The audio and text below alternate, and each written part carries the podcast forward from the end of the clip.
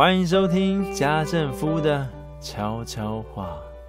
这是一个把人生康庄大道活成曲折离奇、九拐十八弯后，突然落入婚姻、落入妻子和三个儿子的圈套中，才遇见幸福的奇妙故事。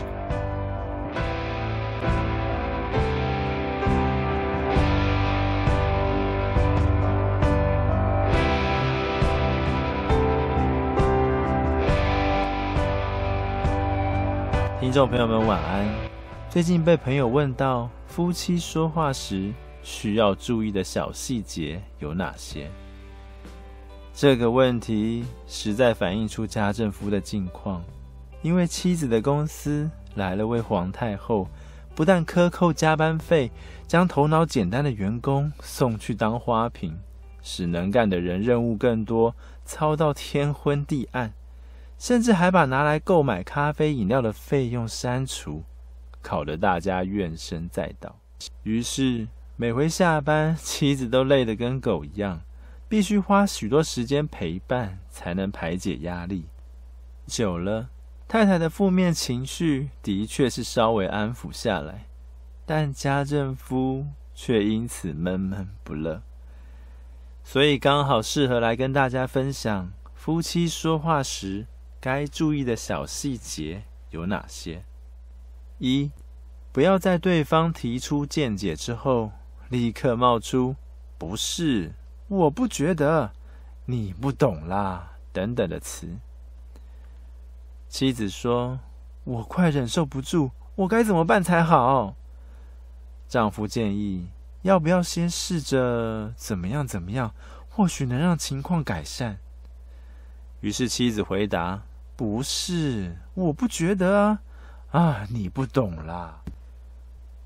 也许某些对话用词对你我而言不算什么，但听久了，次数多了，难免产生“反正我怎么说都不对，我说什么你都不认同，那干嘛还聊天呢”的负面情绪。这些情绪会转变成叽叽喳喳的垃圾话。于下次争执冷战时，从耳边冒出来。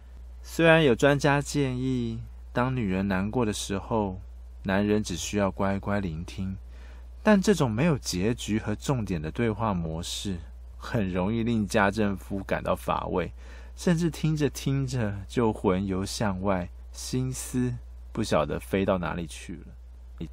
因此，家政夫觉得还是要给男人一些空间，提出建议。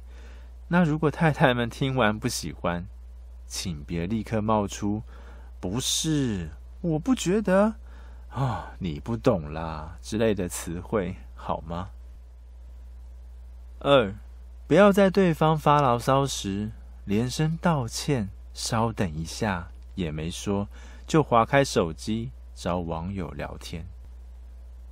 拜网络所赐，夫妻俩尝试一个拿着手机追代购直播，一个打怪玩游戏。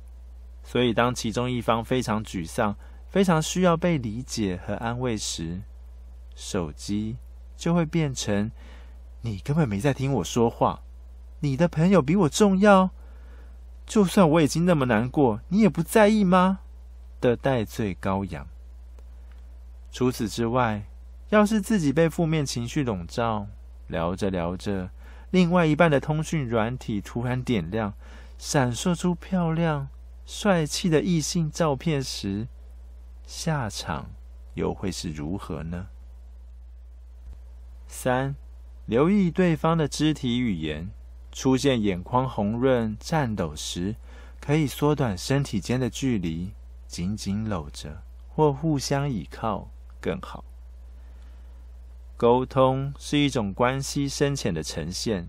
如果沦落为例行公事或不得不，那夫妻就会很快变成比家人更不如的室友、房东和房客。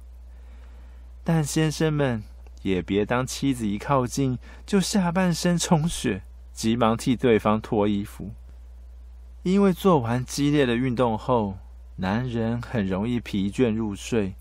留下心情依旧郁闷，甚至太太更胡思乱想，误以为自己像个奴隶，回到家后还要被迫提供卖春的服务。四，当内容涉及双方父母时，请敞开胸怀接受批评。结婚是指一男一女离开成长环境，另外组成一个新家庭，这样的关系比和原本的父母更亲密。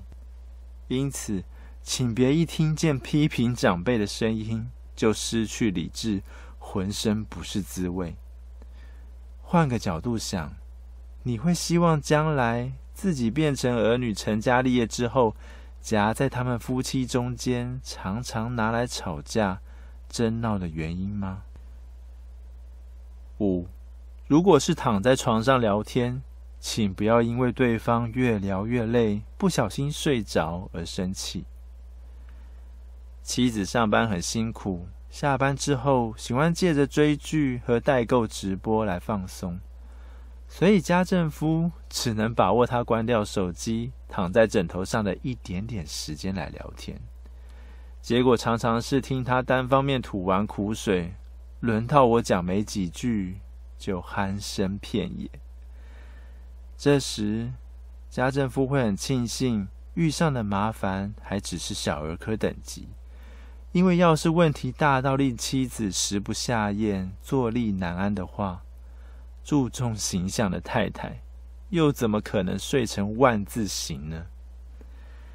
至于家政夫的舒压方式，就只能写写文章、录录 Podcast，希望能和了解家政夫近况的你们有些互动。而已了呀。